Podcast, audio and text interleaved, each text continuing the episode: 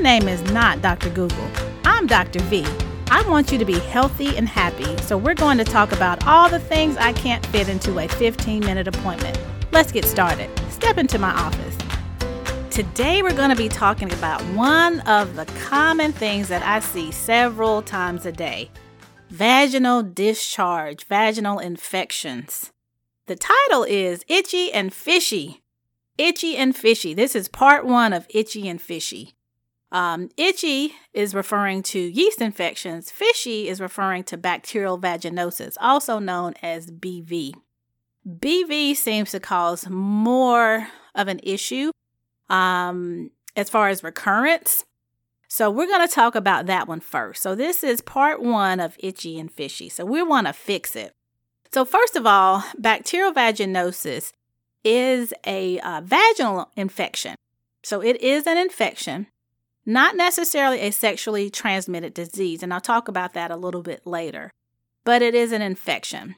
And so, usually, what you're going to see, you as the patient, you're going to start having a discharge. Now, we've talked about it before. We've talked about cervical mucus in our previous episode. So, it's not like you're never going to have any discharge, but this is going to be a little bit different. It's usually going to be thin and white, and it's going to be heavier, and it's going to be every single day. Cervical mucus, remember, that's usually around the time of ovulation, which is once a month. So this is all the time. But really, the biggest hallmark is that it smells not good. It has an odor. And so the odor is classically a fishy odor. It's a fishy odor, and, and it's, simply that. Um, if you have an odor that smells foul, sometimes that, that's how some people describe it. Um, but it, it's, it's truly a fishy odor. So when you have the fishy odor, it can be one of two things. It can be BV, it can be an STD called trich or trichomoniasis, or it can be kind of coming off of your menstrual cycle. So depending on um, you know, your hygiene or the heaviness of it, um, sometimes you can have a little bit of a fishy odor as you um, result or come off of your cycle, your menstrual cycle, your um, period. So let's first of all talk about how we figure this out. So you have a odor, you have a discharge, and you go to your doctor it is best that they do an exam and actually look at your discharge. So you have to have, let me just say this in medicine, you can't just have one thing. Um, and there's there's sometimes there are diagnoses where you have one thing and, and that's clearly it. In the case of BV, you, you have to have a few different things pointing towards BV. Um, part of the reason we have it seems like a recurrence or you know we have people who constantly get BV sometimes we're kind of over diagnosing it. So technically, you have to have that discharge and that fishy odor. You also have to have the um, the appearance of the discharge also kind of has to look like BV. Um, the pH of the the discharge, and then the presence of the uh, clue cells. Clue cells are essentially what we use to look at under the microscope to say yes, you have BV. Um, also, when we look under the microscope, we like to see the normal bacteria of the vagina there. So let's back up. BV is essentially it it flourishes in an environment that is higher than the normal pH of the vagina. So if it's greater than 4.5 pH, and sorry you guys if I'm getting too technical, but that's kind of like where it can live. If you have a normal pH, then it doesn't thrive. So what makes the pH in the back in the vagina normal? Lactobacilli. This is, I'm geeking out on you guys, but the lactobacilli actually produce hydrogen peroxide, which actually keeps the vagina normal as far as the pH. And when that pH is normal, it's hard for the bad bacteria to overgrow. So, simply put, if you got a, a lot of the good bacteria, the bad bacteria never never take over. And there's the yeast that can also take over, and then there's the BV that can take over. So essentially, you want to keep things at the normal pH where everybody gets along, where there's a little bit of yeast, but they're not, not they're not taking over, or there might be a little bit of BV, but they're not taking over. That your normal bacteria are in charge. Okay, so backing up, going back to what we were saying. If you have uh, an, an overgrowth of the bad bacteria, we can see some signs of that under the microscope. So I know some patients now have access to their medical records and, if, and they're like, oh, I have clue cells. Well, if you have one clue cell, that doesn't mean that you have BV. However, if you've got a lot of clue cells, you've got a fishy odor, um, you've got the discharge, if the pH is off, then we can say, yes, you have BV. So, number one, we have to make the diagnosis, we have to make it correctly. I do like to look under the microscope for women who have recurrent BV and look at their lactobacilli because if it looks like you don't have a lot of lactobacilli, then that's part of where we need to focus our treatment. Now, you know, I, I'm presenting information to you through my experience, but I've also um, i am looking at the CDC and a and a site called Up to Date um, that gives us a, the most up to date clinical information. And we haven't really proven that um, increasing the lactobacilli is the end all be all. We're thinking it helps, but we have to get more studies to really kind of hammer it home on how long you have to treat, how much of the probiotics that you have to take. Probiotics help improve your uh, counts of lactobacilli. All right, so once we have diagnosed you with BV, we treat you. And again, let me say that this is educational only. Um, and BV can smell like trich. So there's a different treatment for trich, the STD, and a different treatment for BV, the vaginal infection. Okay? So that's why you really do want to go to the doctor because if you've got an STD, that has a huge, a lot more implications than if you have BV. Because trich you've gotten from your sexual partner. And if you don't get that treated, then he'll keep giving it back to you. Okay? Sorry for the aside. All right, we're going on to treatment. So, the treatment is an antibiotic and it's commonly called metronidazole, that's a generic name, or flagyl. That is the most affordable and, and usually the most common treatment. And it is a tablet that you take twice a day, usually for seven days. Now, the big thing with this is that if you are drinking alcohol when you're taking the, the metronidazole, then you can get sick, really, really sick. So, we always tell patients to avoid drinking alcohol while you're taking this. All right. So, twice a day for seven days is one of the common ways we treat it. Now, I will tell you, and I'm guilty of this too, if you have to take a medication for a week, and let's say you start getting better at, at day three, what do you think happens day four, five, six, and seven? Well, you probably quit taking your medicine, or maybe you take it once a day because you're starting to forget because the odor's gone and now you're feeling better. So, part of the reason I think sometimes we have a recurrence is that people are not completing their medications. So there is an alternative that I like to prescribe, and it's in the same family as metronidazole, but it's called Tindamax. And for that one, you only have to take two tablets once a day. So you take the two tablets at the same time, take it for once a day, and you only do that for five days. Now, there's still the risk of you not completing it, but usually if you have to take something once a day and it's only for five days, you're probably more likely to take that. However, this is the problem. It's more expensive. Um, for the the flagyl, the metronidazole, that can sometimes be less than ten dollars. I've had patients who paid thirty, forty dollars for the Tindamax. Um, but guess what? If you keep getting it and you have to keep coming back to my office, I think it's cheaper to go ahead and pay that and and try to knock it out um, than coming back to see me. So the Tindamax um, or the tinidazole and the flagyl or metronidazole, those are tablets that you take. You also can do a local treatment, which is always a good way to, to manage infections. Anytime you take a pill, an antibiotic, you are affecting your whole entire system. And there's a whole theory now how when we're taking antibiotics, we're we're messing with our gut flora, which in this case, lactobacilli is the vaginal flora. The gut flora has its own job. And so there's a whole big issue out that of trying to limit antibiotics, which I, I'm in favor of. The treatment that you use vaginally is metronidazole or metrogel, and you would insert an applicator full in the vagina um, for five days, so five nights, and you do that consecutively. Um, some patients don't like that because it kind of gets messy.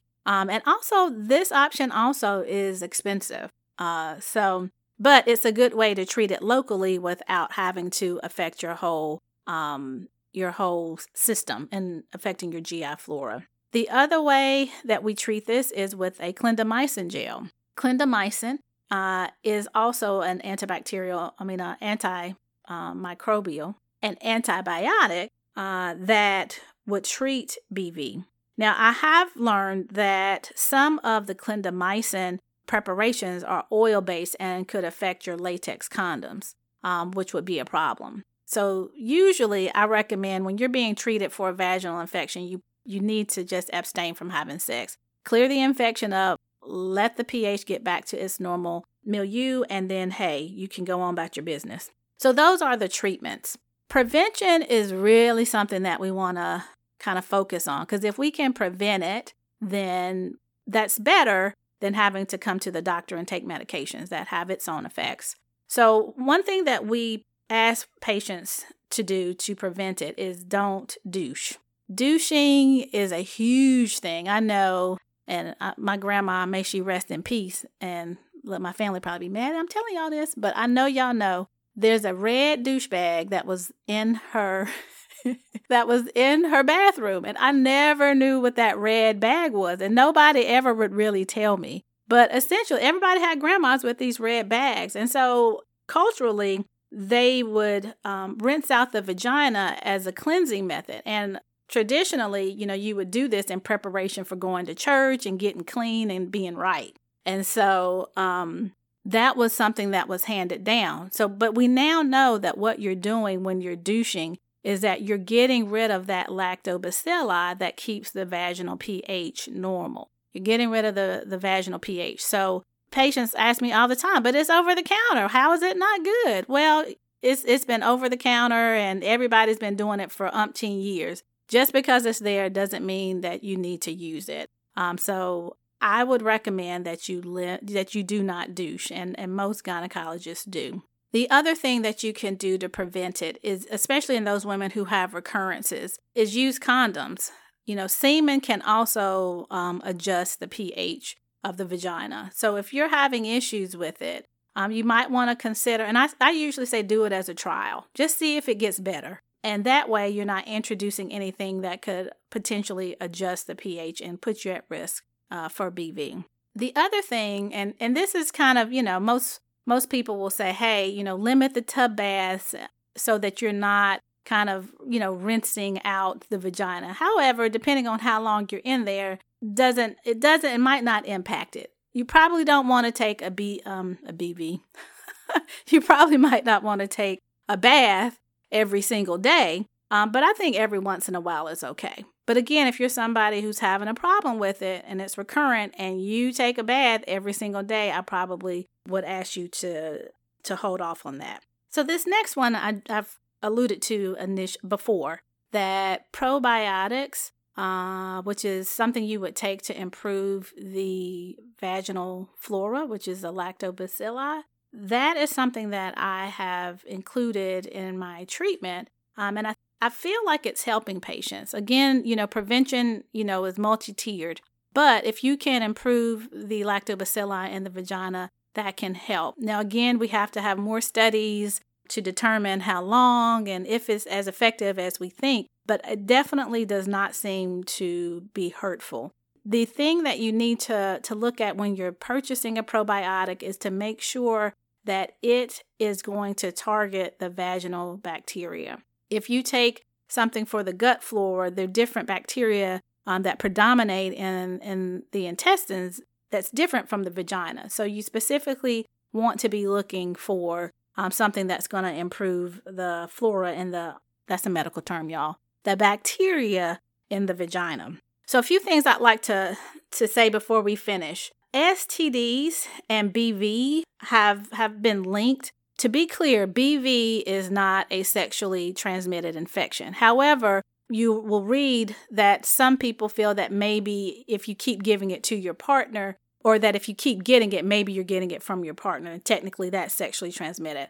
I'm not necessarily, I don't fall on that camp. Uh, I will say using condoms, I think, um, can help for the reasons previously stated. One thing, though, that seems to apply to STDs and BV is again that pH is changed and you're missing that lactobacilli that keeps the vagina normal. So the thinking is is that because the pH is altered, you're more at risk for getting gonorrhea or chlamydia, herpes, HIV, all these infections because your protection, which is your bac- your normal bacteria, is not there. So there is a link. There appears to be a link to a chronic BV infection and uh, contracting STDs, and this is based on the CDC and up to date. So if you think you have it, you think you're having symptoms, you definitely want to get it addressed. The other caveat is in pregnancy. So, BV is normally harmless if you're not pregnant. However,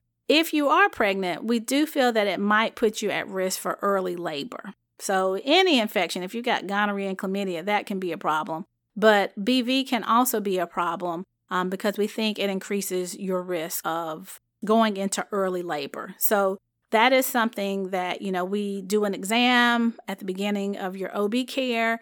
And then if you have any symptoms, if you think you have BV while you're pregnant, make sure that you share that with your obstetrician um, so that they can take a look and make sure that that's not that's not going on. What I will say is that if you're not having any symptoms, you don't necessarily have to be treated. So um, you don't necessarily want to be treating yourself for things that you don't have. Um, I will say I've, I've seen boric acid suppositories over the counter, and that's also something that's been used as a preventive measure. The studies are, are supportive that it probably helps prevent. It's kind of on the fence whether it actually treats the actual BV infection, meaning it eradicates it. I will say if you get it one time, treat it and go on with your life. Once you start getting it multiple times and it keeps coming back, then you need to be in partnership with your, your doctor, preferably your gynecologist, to figure this out so that you can put a stop to it. There are a lot of over the counter things. Uh, boric acid um, has been something that a lot of my patients have used and felt that they've used it su- successfully. BV differs from yeast. Yeast, you have the over the counter treatments and you'll treat it and you'll go on. I think BV is different, and we probably won't ever see a over the counter treatment because Trich the STD is also um, treated by the same exact medication um, as BV. And I think that if you have trich, that's that has a whole nother set of issues that go along with it. So that wraps up this episode, Itchy and Fishy. So tune in for part two.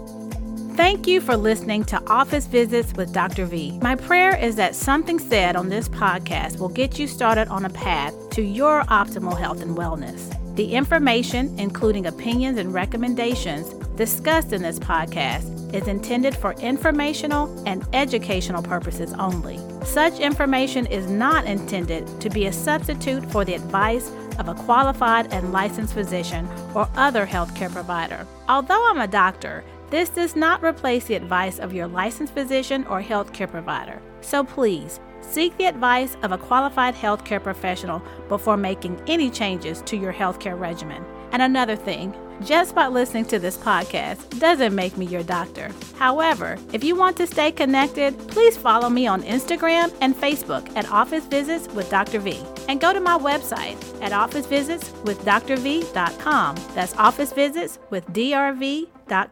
Let's follow up next time. Blessings.